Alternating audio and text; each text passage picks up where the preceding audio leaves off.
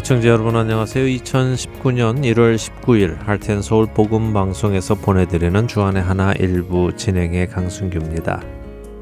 지난 한 주간 주안에 거하시며 각자의 구원을 점검하신 여러분들 되셨으리라 믿습니다.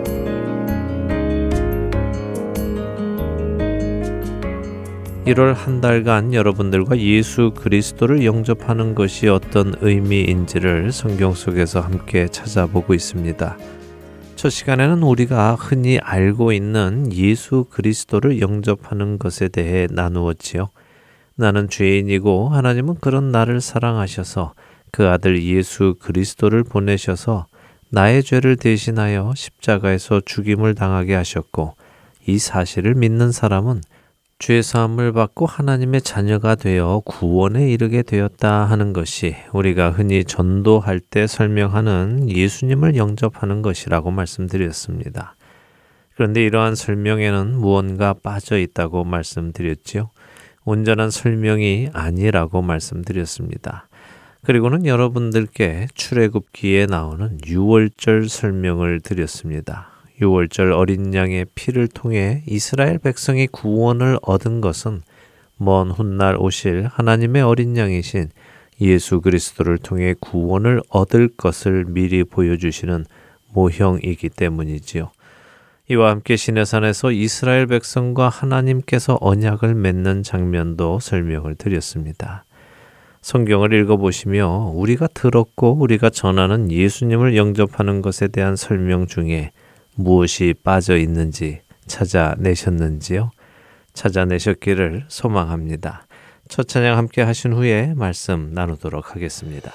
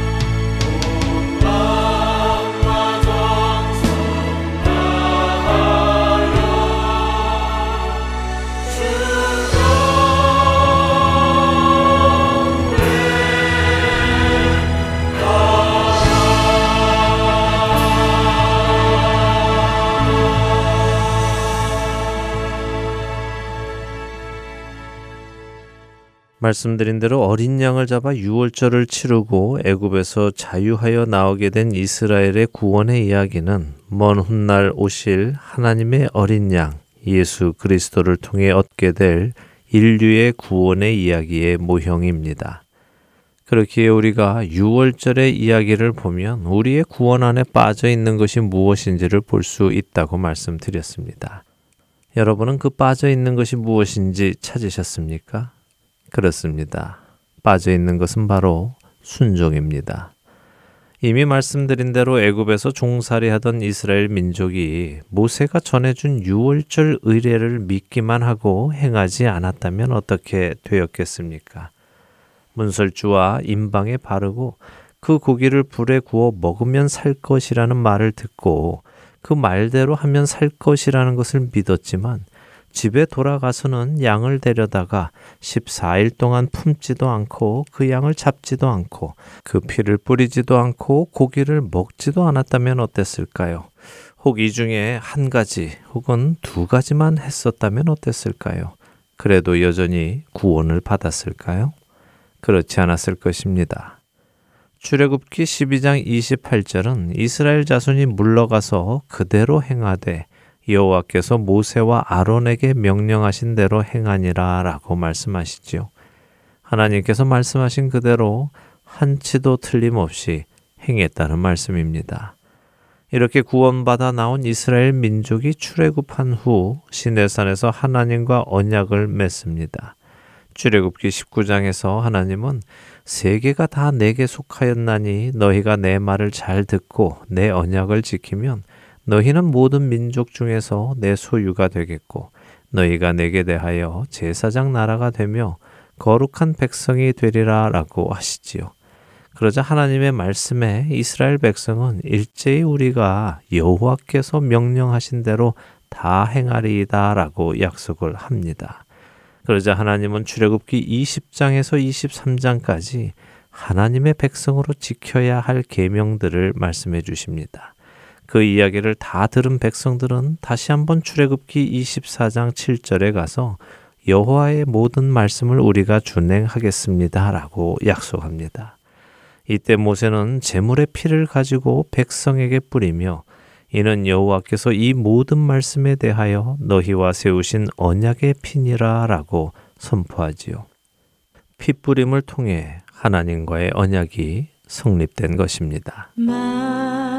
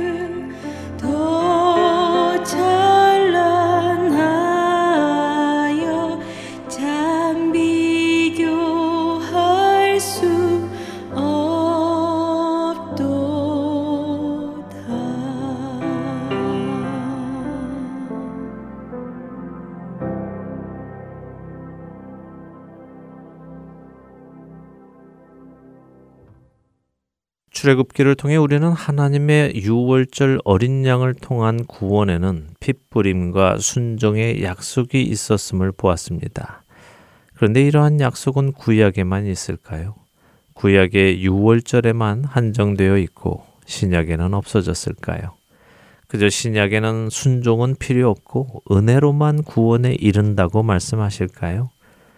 베드로가 성도들을 향해 쓴 편지인 베드로전서 1장은 이렇게 시작합니다. 예수 그리스도의 사도 베드로는 본도 갈라디아, 갑바도기아, 아시아와 비두니아에 흩어진 나그네, 곧 하나님 아버지의 미리 아심을 따라 성령이 거룩하게 하심으로 순종함과 예수 그리스도의 피 뿌림을 얻기 위하여 택하심을 받은 자들에게 편지하노니 은혜와 평강이 너희에게 더욱 많을지어다. 베드로전서 1장 1절과 2절의 말씀입니다. 사도 베드로의 말씀을 잘 들어보십시오.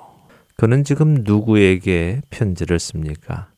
하나님 아버지의 미리 하심을 따라 성령이 거룩하게 하심으로 순종함과 예수 그리스도의 피 뿌림을 얻기 위하여 택하심을 받은 자들에게 편지한다고 하시지요.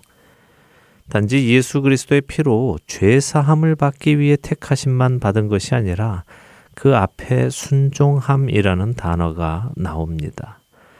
출애굽기 역시 백성들이 그렇게 순종하겠습니다라고 약속을 하자 모세가 피를 뿌림으로 약속이 발효되었습니다. 베드로 역시 순종함과 예수 그리스도의 피 뿌림을 같이 말씀하고 계시지요. 사실 성경의 많은 곳에서 하나님께서 우리를 부르신 이유는 순종하게 하시기 위함이라고 증거하고 있습니다. 로마서 1장 5절의 말씀입니다. 그로 말미암아 우리가 은혜와 사도의 직분을 받아 그의 이름을 위하여 모든 이방인 중에서 믿어 순종하게 하나니 사도 바울은 자신과 또 다른 사도들이 예수 그리스도께 사도의 직분을 받았는데 그 이유는 모든 이방인들이 예수님의 이름을 믿어 순종하게 하기 위함이라는 것입니다. 같은 로마서 15장 18절 상단에서는 이렇게도 말씀하시지요. 그리스도께서 이방인들을 순종하게 하기 위하여 나를 통하여 역사하신 것 외에는 내가 감히 말하지 아니하노라. 사도 바울은 자신을 통해 나타난 표적과 기사의 능력은 예수님께서 이방인들을 순종하게 하기 위해 역사하신 것이라고 말씀하고 계십니다.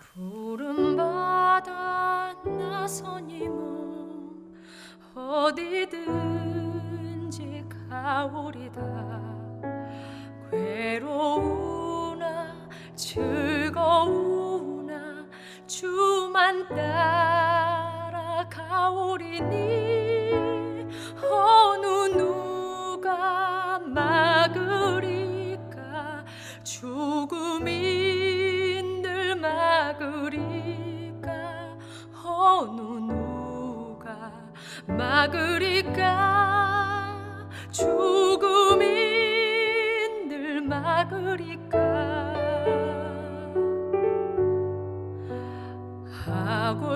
하골골짝 빈들에도 복음 들고 가오리다 소돔 같은 거리에도 사랑 안고 찾아가서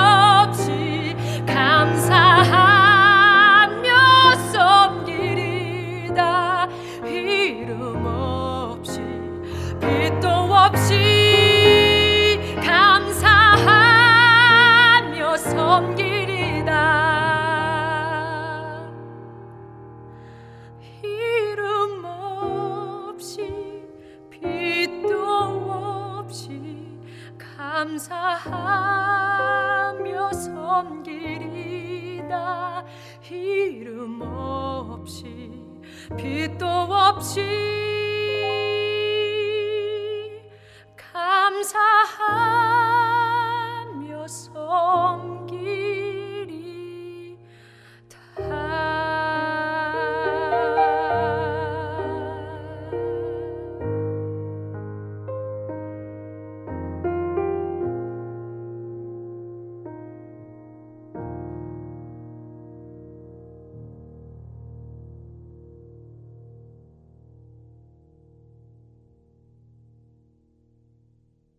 청취자 여러분들과 한 가지 제목을 놓고 함께 기도하는 1분 기도 시간으로 이어드립니다. 오늘은 라스베가스 순복음 교회 최순남 목사님께서 새해를 맞아 기도를 인도해 주십니다.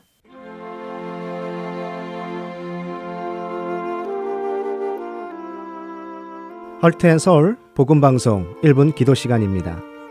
저는 라스베가스 순복음 교회에서 행정 목사로 사역하고 있는 최순남 목사입니다. 오늘은 새해 감사 기도를 드리겠습니다. 하나님은 변함없이 2019년 새로운 해를 우리 모두에게 주셨습니다. 저는 개인적으로 하나님께서 새해를 주신 의미를 또 다른 새로운 도화지를 우리에게 주신 것이라 생각합니다. 지난 한 해 우리가 겪어야 했던 여러 가지 슬픔, 절망, 고난의 도화지를 접고 새로 주신 도화지에 하나님이 주실 기쁨과 희망을 그려 나갈 수 있도록 또 다른 한 해를 우리에게 허락해 주신 것이라 생각합니다. 2019년은 좀 더 주님과 가까워지고 주님을 닮아가는 한 해가 될 수 있도록 기도하기를 원합니다. 함께 기도하시겠습니다.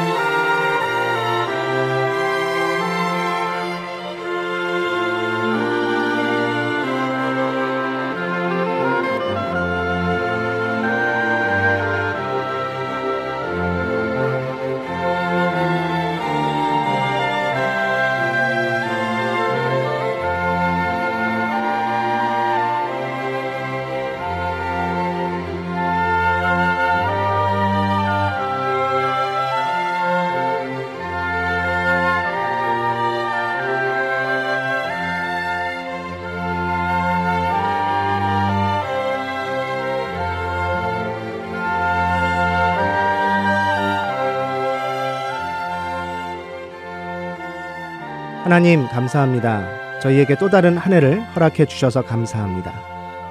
지난해를 생각해 보면 기쁘고 즐거운 일도 많았지만 한편으로는 우리 인생에 고비가 있었고 어려움도 있었습니다. 하지만 매일매일의 삶 속에서 하나님이 함께 하셨고 우리가 걷는 발걸음마다 주님이 인도해 주셨음을 고백합니다. 이러한 과정을 통해 주님을 경험하게 해 주셔서 감사합니다. 2019년은 좀 더 주님과 가까워지기를 원합니다. 좀 더 주님을 닮아가는 삶이 되기를 원합니다. 우리 마음에 상대방을 이해하고 용서하는 마음을 허락해 주시고 참고 인내하며 살아가게 해 주시옵소서. 무엇보다 우리를 사랑하신 주님의 사랑을 깊이 깨닫고 사랑을 베풀며 살아가는 한 해가 되게 해 주시옵소서. 예수님의 이름으로 기도합니다. 아멘.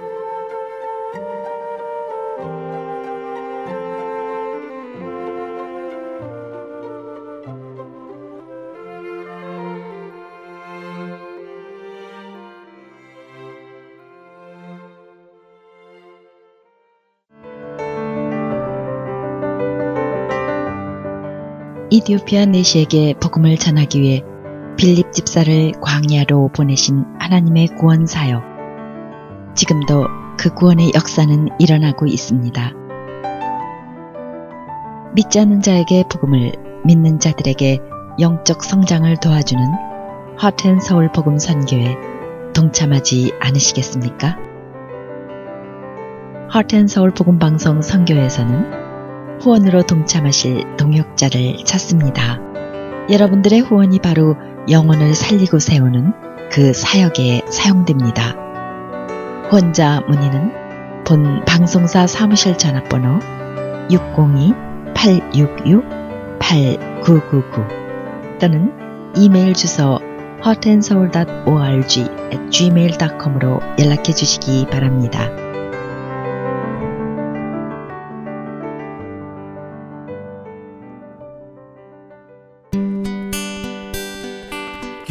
소식 사랑으로 땅끝까지 전하는 아랜소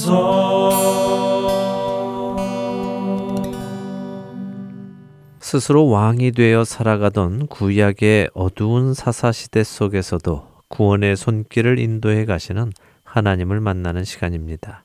사사기 강해로 이어드립니다.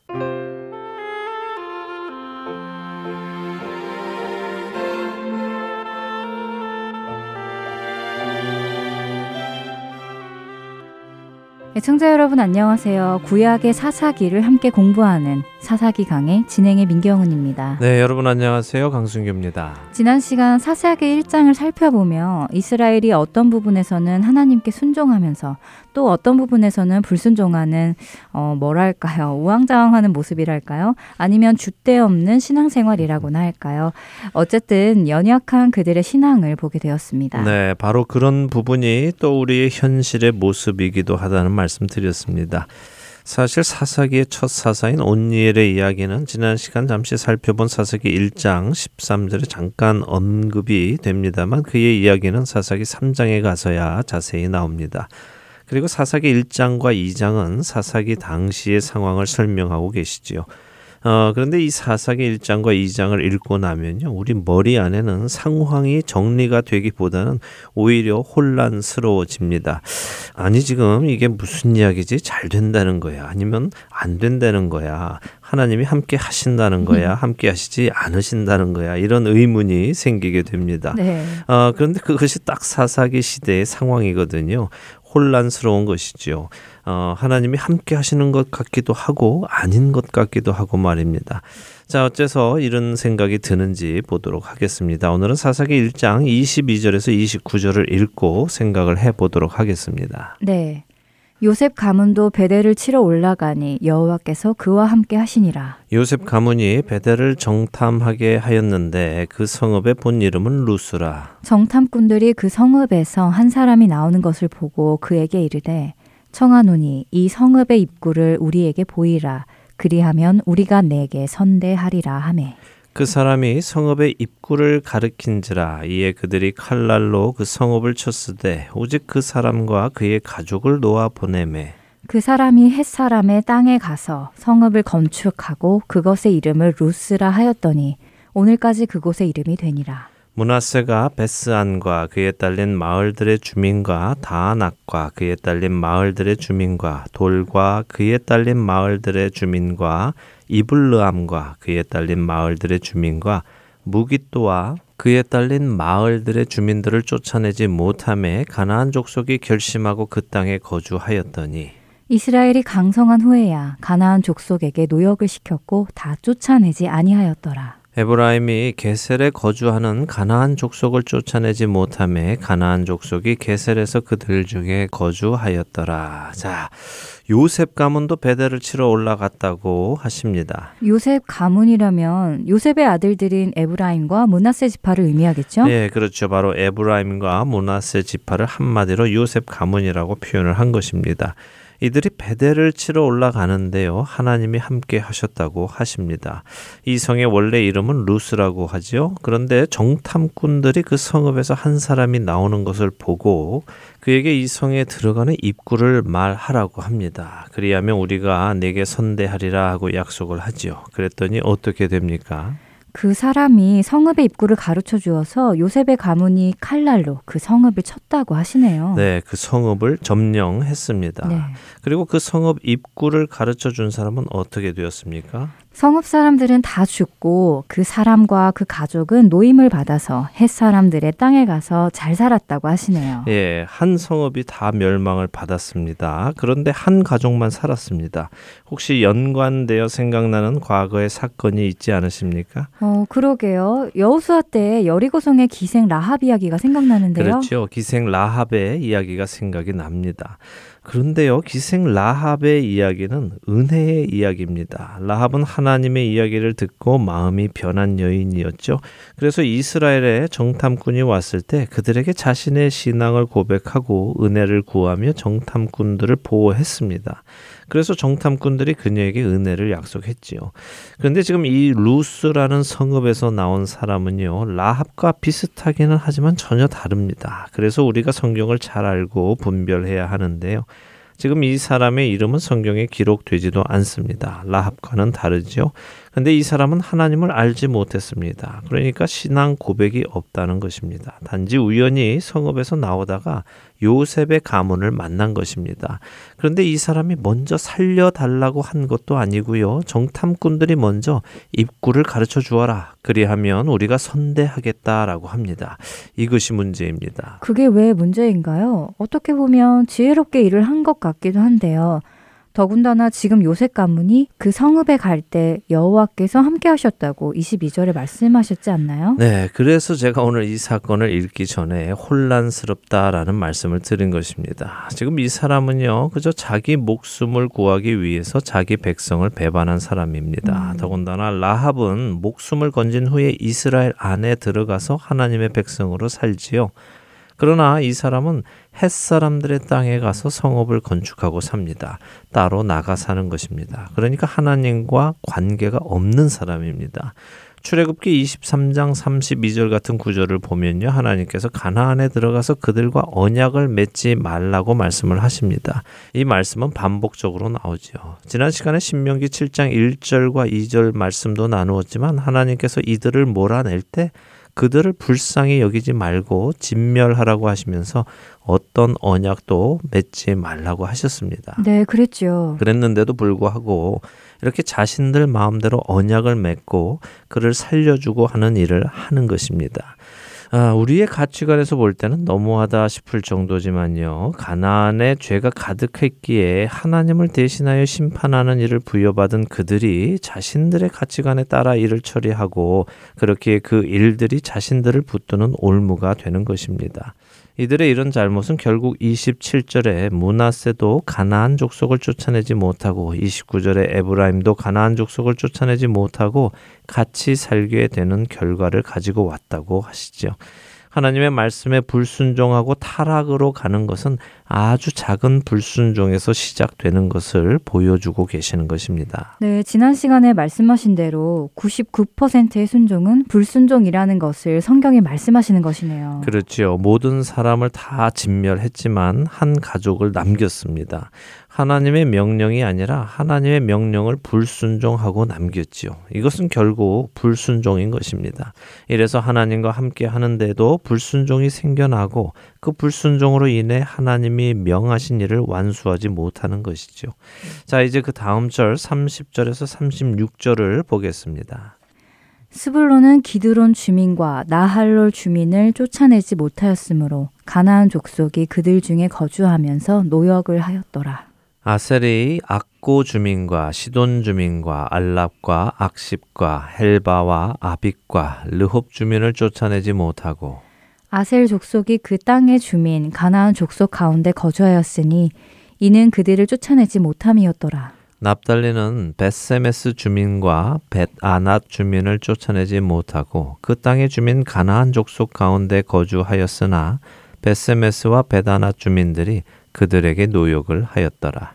아모리 족속이 단 자손을 산지로 몰아넣고 골짜기에 내려오기를 용납하지 아니하였으며 결심하고 헤레스 산과 아얄론과 사알빔에 거주하였더니 요셉의 가문의 힘이 강성함에 아모리 족속이 마침내는 노역을 하였으며 아모리 족속의 경계는 아그라빈 비탈의 바위부터 위쪽이었더라. 네, 자 이제 실패 이야기들이 나오지요. 스불론이나 아셀 그리고 납달리 족속은 하나님의 말씀과 능력에 의지하여 해야 할 일, 다시 말해 가나안 사람들을 그 땅에서 쫓아내야 하는 그 일을 하지 못하고 또 안 하기도 하고 그들을 데려다가 일도 시키고 같이 살고 단 자손은 오히려 아모리 족속에게 쫓겨서 산 골짜기로 도망가서 살고 그런 아모리 족속을 요셉 가문이 데려다가 노역을 시키고 이런 정신없고 혼란스러운 일이 기록이 되어 있습니다. 이것이 바로 사사시대의 전말입니다. 하나님이 계시는데도 하나님을 의지하기도 하다가도 자기 생각을 의지하고 어떤 때는 이기다가도 어떤 때는 패하고 쫓아다니기도 하고 쫓겨다니기도 하고 뒤죽박죽 정신없고 혼란스러운 시기가 바로 사사기죠. 지금 말씀을 읽어보면 하나님의 명령대로 안 하는데도 여전히 승리하기도 하네요. 스불론이나 아셀 또 납달리 이들은 모두 하나님의 말씀대로 가나안을 멸절하지 않아도 승리를 하는 것이 어, 조금 이상합니다. 우리의 상식과는 사뭇 다른데요. 예, 그렇죠. 우리의 상식으로라면 하나님의 말씀대로 하면 승리하고 말씀대로 하지 않으면 패해야 정상이죠. 그럼요. 이들이 패해야 아, 우리가 하나님의 말씀대로 하지 않았더니 패했구나 하면서 정신을 차리지 않 을까요? 네, 그렇게 되면 좋지요. 여수아가 아이성을 공격했을 때처럼 패하면 회개하고 다시 마음을 잡고 순종할 텐데 늘 그렇지는 않다는 것입니다. 그래서 우리가 분별해야 하는 것이죠. 지금 이 사사기 1장 안에서만도요, 하나님이 함께 하셔서 잘 될 때도 있지만 함께 하시지 않으시는데도 잘 되는 때가 있다는 것을 보셔야 합니다. 그렇게 착각하면 안 되는 것이죠. 내가 지금 하고 있는 일이 잘 된다고 해서 그것이 꼭 하나님께서 동행하고 계시다라고 생각해서는 안 된다는 것입니다. 어, 19세기 최고의 설교자 영국의 찰스 스펄전은 이렇게 말했습니다. 기도하지 않고 성공했다면 그 성공한 것 때문에 망할 것이다 라고요. 음. 기억하시기 바랍니다. 내 삶이 잘 되고 있다고 하나님이 함께 하시는 것은 아니라는 것입니다. 그렇기에 내가 믿음 안에 온전히 서 있는가, 구원 안에 서 있는가, 성경의 말씀에 비추어서 늘 점검해야 합니다. 자, 사사기 2장으로 넘어가죠. 1절에서 5절을 보겠습니다. 네. 여호와의 사자가 길갈에서부터 복임으로 올라와 말하되 내가 너희를 애굽에서 올라오게 하여 내가 너희의 조상들에게 맹세한 땅으로 들어가게 하였으며 또 내가 이르기를 내가 너희와 함께한 언약을 영원히 어기지 아니하리니. 너희는 이 땅의 주민과 언약을 맺지 말며 그들의 재단들을 헐라하였거늘 너희가 내 목소리를 듣지 아니하였으니 어찌하여 그리하였느냐? 그러므로 내가 또 말하기를 내가 그들을 너희 앞에서 쫓아내지 아니하리니 그들이 너희 옆구리에 가시가 될 것이며 그들의 신들이 너희에게 올무가 되리라 하였노라. 여호와의 사자가 이스라엘 모든 자손에게 이 말씀을 이름해 백성이 소리를 높여 운지라. 그러므로 그곳을 이름하여 복임이라 하고 그들이 거기서 여호와께 제사를 드렸더라. 네, 자 이렇게 사람들이 들쑥날쑥 말씀대로가 아니라 자기들 소견에 오른 대로 행하면서 가나안 땅에서 살아가니까요 하나님께서 보다 못하셔서 사자를 보내십니다. 자 그런데 이 여호와의 사자가 어디에서부터 올라와서 어디로 왔다고 하십니까? 길갈에서부터 와서 복임으로 왔다고 하시네요. 그렇죠. 자, 그런데 길갈은 어디일까요? 여호수아 5장 9절을 한번 읽어 주시죠. 어, 여호수아요? 네. 네, 여호수아 5장 9절입니다. 여호와께서 여호수아에게 이르시되 내가 오늘 애굽의 수치를 너희에게서 떠나가게 하였다 하셨으므로 그곳 이름을 오늘까지 길갈이라 하느니라. 네. 어, 이스라엘 민족이 하나님의 기적을 경험하며 요단강을 건넌 후 여리고성 전투를 앞두고 할례를 행한 곳이군요. 네, 맞습니다. 광야를 나온 2세대 이스라엘 백성들입니다. 아버지 세대들은 애굽에 살면서도 할례를 받았겠죠? 네. 근데 이 광야에서 태어난 2세대는 할례를 받지 못했다고 하셨습니다. 이들은 하나님의 은혜로 아버지 세대가 가지 못한 가나안에 들어가게 됩니다. 요단강의 물을 멈추신 하나님의 기적을 경험했지요.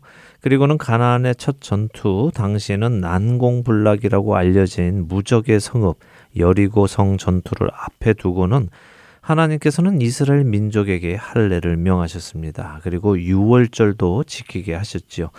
그리고 이곳에서 만나가 그쳤다고 여호수아 5장은 말씀하십니다. 이곳에서 이스라엘 민족은 자신들을 구원하신 하나님을 다시 만나고 마음을 결단하고 하나님과의 약속을 기억한 것이죠.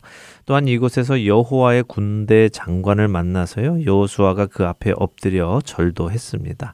전쟁은 이스라엘 민족이 하는 것이 아니라 하나님이 친히 하시는 것이고 이스라엘 민족은 순종만 하면 되는 것을 그때 보여주셨죠.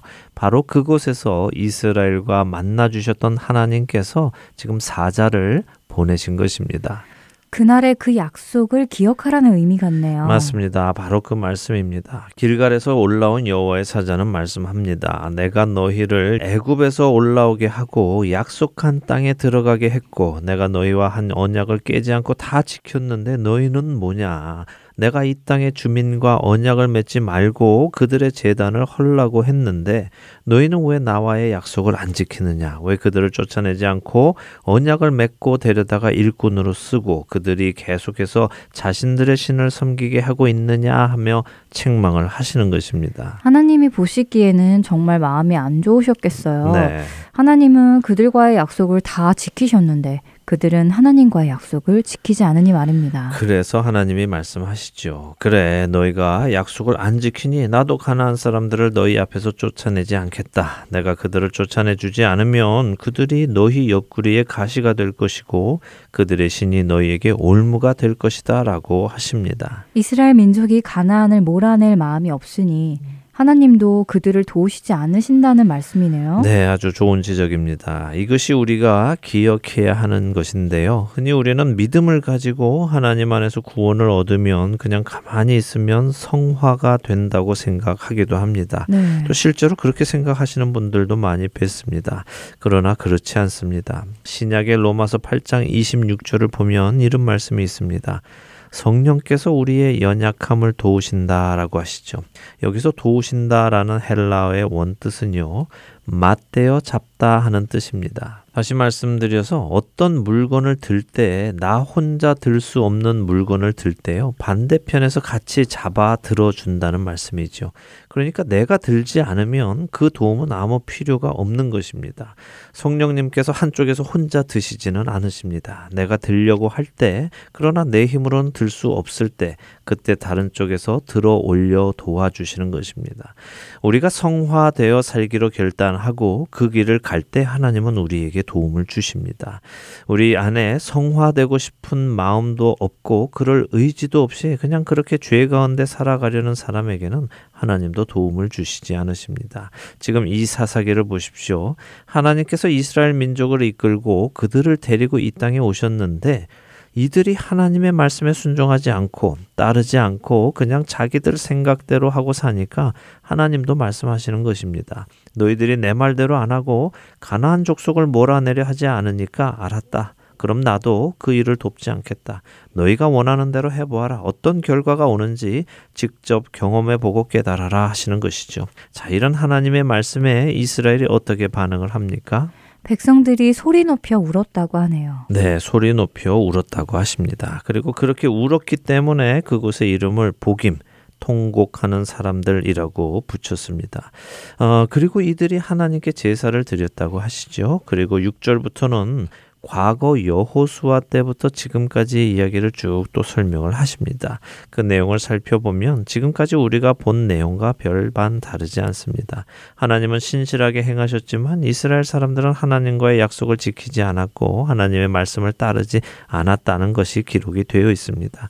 그로 인해 하나님께서도 가나안 사람들을 이스라엘 안에서 내쫓아 주지 않으셨고 오히려 가나안 족속이 이스라엘 백성들을 힘들게 하는데도 내버려 두셨다는 것이죠.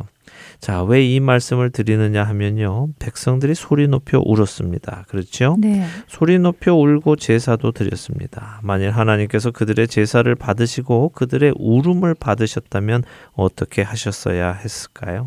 음, 마음을 돌이키셔서 이스라엘을 위해 가나안과 싸워 주셔야 했겠지요. 그렇죠. 이스라엘이 참된 회개를 했다면 하나님은 그렇게 해 주셨을 것입니다. 그런데 이스라엘 사람들은 그냥 울기만 했습니다. 성경은 이들이 왜 울었는지에 대해 설명하지는 않으십니다. 이것이 마음을 찢는 회개에서 나오는 통곡인지 아니면 하나님이 이제 자신들을 위해 싸워주지 않으신다니까 우는 것인지 정확히 알 수는 없습니다. 자, 자녀가 있는 부모님들 한번 생각해 보시기 바랍니다. 자녀들이 뭔가 잘못을 했을 때 부모님들이 혼을 내면서 주로 이렇게 말씀하시죠. 너 안 되겠다. 이번 주에 어디 놀러 가기로 한 거 다 취소야. 이렇게 혼을 내시죠. 어, 이렇게 혼을 내면요. 자신이 잘못한 것을 깨닫고, 아, 그러면 안 되겠구나. 내가 잘못했구나 하면서 반성하는 자녀도 있고요. 놀러 가기로 한 것을 못 간다고 한 사실에 대해 우는 자녀도 있습니다. 아, 그렇게 설명해 주시니까 이해가 바로 되네요. 맞습니다. 부모님께 혼날 때 부모님이 혼내시면서 해 주시기로 했던 무언가를 안 해 주시겠다고 하실 때 그 사실 때문에 우는 경우가 저도 많았습니다. 지금 이스라엘의 모습이 바로 그런 것이군요. 예, 그렇습니다. 회개에서 나오는 눈물이 아닙니다. 네. 하나님이 우리를 위해서 이제 안 싸워 주신대 하면서 우는 것이죠. 왜 이 말씀을 드리느냐 하면요. 눈물만 가지고는 변화되었다고 할 수 없다는 것입니다. 제가 종종 말씀드리지만요. 눈물을 흘리는 것은 회개의 시작일 뿐이지 회개의 완성은 아니라는 것입니다. 내가 잘못했다고 깨달았으면 그 자리에 일어서서 돌이켜 옳은 길로 가야 하는 것입니다. 불순종을 깨달았으면 순종으로 바꾸어야 한다는 것이죠. 눈물만 흘리면서 일어나서 돌이키지 않는 것은 아무 소용이 없다는 것입니다. 우리 시대의 예배를 들여다보면요. 눈물 흘리는 분들 많이 계십니다. 그런데 그 눈물만 보고 그분이 은혜 받았다고 말할 수는 없다는 것입니다. 그 눈물의 의미가 무엇인지 모르기 때문이지요. 음. 억울해서 눈물을 흘릴 수도 있고요. 서러워서 울 수도 있습니다. 또 내 신세가 한탄스러워서 울 수도 있지요. 또 진정한 잘못을 깨닫고 울 수도 있습니다. 하나님의 참된 은혜가 깨달아져서 울 수도 있습니다. 그렇기에 울기만 했다고 통곡만 했다고 그리고 제사를 드렸다고 그 사람이 은혜 받았다고 단정 지을 수 없다는 것입니다. 은혜 받으면 반드시 우리는 변화를 갈망하게 되어 있고요. 변화를 위해 결단이 필요하고 결단을 하면 일어나서 방향을 바꾸게 되어 있습니다. 그러나 지금 이스라엘 민족은 울고만 앉아 있는 것입니다. 앞으로 우리는 사사기를 보며 이러한 그들의 모습을 계속 보아 나갈 것입니다. 눈물만 흘린다고 은혜 받은 것이 아니다 하는 말씀을 잘 기억해야 할 것 같네요. 우리도 종종 집회나 예배 중에 눈물을 흘리고 그렇게 눈물 흘리고 나면 뭔가 은혜 받은 것처럼 생각하며 위로받고 끝나는 경우가 많은데요. 그게 아니었군요. 변화로 이어져야 한다는 말씀 기억해야 하겠습니다. 사사기 강해 오늘 마칠 시간이 되었습니다. 한 주간도 주 안에서 순종하시며 살아가시는 여러분들 되시기 바랍니다. 네, 함께 해주셔서 감사합니다. 다음 주에 다시 뵙겠습니다. 안녕히 계십시오. 안녕히 계세요.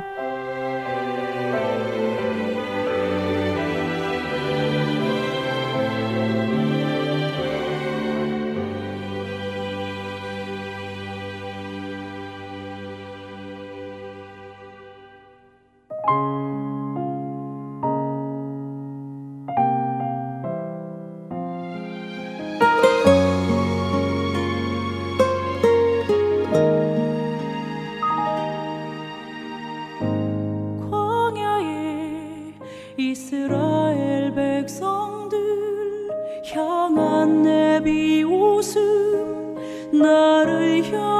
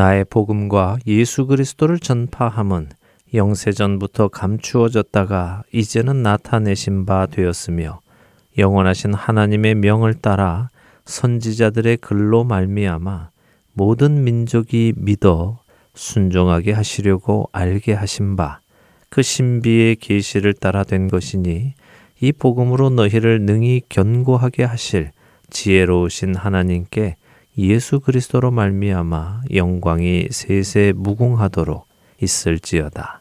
아멘. 로마서 16장의 마지막 절인 25절에서 27절의 말씀입니다. 성경 66권 중에 복음을 가장 잘 설명했다는 책을 꼽으라면 많은 사람들이 주저없이 로마서를 꼽습니다. 그리고 그 로마서의 주제는 구원은 은혜로만 받는 것이라고 흔히들 이야기하지요. 그러나 방금 읽어드린 로마서의 마지막 장의 마지막 세 절이나 조금 전에 읽어드렸던 로마서의 시작인 로마서 1장 5절 그리고 로마서 전체에 나타난 글들을 읽어보면 사도 바울은 믿음과 순종을 함께 나란히 이야기하고 있습니다. 모든 이방인들이 믿어 순종하게 하기 위해 자신을 사도로 세웠다고 고백했고 방금 읽어드린 로마서 16장의 말씀 역시 사도 바울은 자신이 복음과 예수 그리스도를 전파하는 이유가 영원하신 하나님께서 모든 민족이 믿어 순종하게 하시려고 하셨기 때문이라고 말합니다.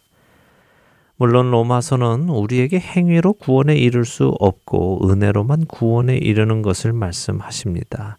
그것은 명백한 진리입니다. 우리 중 어느 누구도 행위로 구원에 이를 수는 없습니다. 이미 우리가 잘 알듯이 우리 모두는 죄 속에서 태어나 죄 속에서 살다가 죄 속에서 죽는 존재들이기 때문이지요. 예수님의 말씀 그대로 길이요 진리요 생명 되신 예수님을 통하지 않고는 아무도 하나님 아버지께로 갈 수가 없는 것입니다. 그래서 하나님께 갈 수 있게 된 것이 은혜이지요. 우리에게 어떤 자격이 있어서가 아니라 권한이 있어서가 아니라 아무 자격 없는 우리를 위해 하나님의 아들이 죽으심으로 죄값이 치루어졌고 하나님께로 가는 길이 열리게 된 것이기에 그렇습니다. 이것은 분명한 은혜입니다. 그러나 이 길은 가만히 있으면 저절로 가게 되는 길은 아닌 것입니다. 좁은 문으로 들어가라 멸망으로 인도하는 문은 크고 그 길이 넓어 그리로 들어가는 자가 많고 생명으로 인도하는 문은 좁고 길이 협착하여 찾는 자가 적음이라. 마태복음 7장 13절과 14절에서 예수님께서 하신 말씀입니다. 우리는 하나님께로 가는 그 문이 되시고 길이 되시는 예수님 위를 걸어서 구원의 그 길을 가야 하는 것입니다. 누가복음 13장 24절에서 예수님은 좁은 문으로 들어가기를 힘쓰라고까지 하시지요. 들어가기를 구하여도 못하는 자가 많다고 말씀하시며 말입니다. 지난해 12월 15일 방송에서 저는 여러분들께 죄가 무엇인지를 말씀드렸습니다. 죄는 하나님의 말씀을 믿지 않는 것이라고 말씀드렸지요. 우리의 죄가 사함을 받았다는 것은 하나님을 믿지 않았던 죄를 사함 받았다는 것이며 그렇기에 회개한 사람은 그동안 하나님을 믿지 않은 것을 후회하고 이제는 하나님의 말씀을 믿기로 결단하는 것이라고 말씀드렸습니다. 예수님을 영접하는 것이란 바로 이것입니다. 내가 그동안 하나님의 말씀을 믿지 않고 내 생각대로 내 마음대로 살아왔던 것이 죄인 것을 깨달았습니다. 그 죄로 인해 저는 사망에 이르게 된 존재인 것도 깨달았습니다. 그러나 국률하신 하나님께서 그런 나를 위해 아무 죄도 없는 예수 그리스도를 보내셔서 나의 죄를 지고 십자가에서 죽으심으로 나의 그 죄를 용서하시고 다시 죄값을 묻지 않으시겠다고 약속하셨습니다. 그리고 그 사실을 믿고 이제는 나의 생각과 나의 원함을 따라 사는 것이 아니라 하나님 아버지의 자녀로서 세상과 구분되어 거룩한 삶을 살아가겠습니다. 라고 하나님께 약속할 때 하나님께서 예수 그리스도의 피를 나의 영혼에 뿌리심으로 그 언약을 발효시키시는 것입니다. 이렇게 하나님과 약속한 우리는 그때부터 하나님의 자녀로 세상과 구분되어 살아가야 하는 것입니다.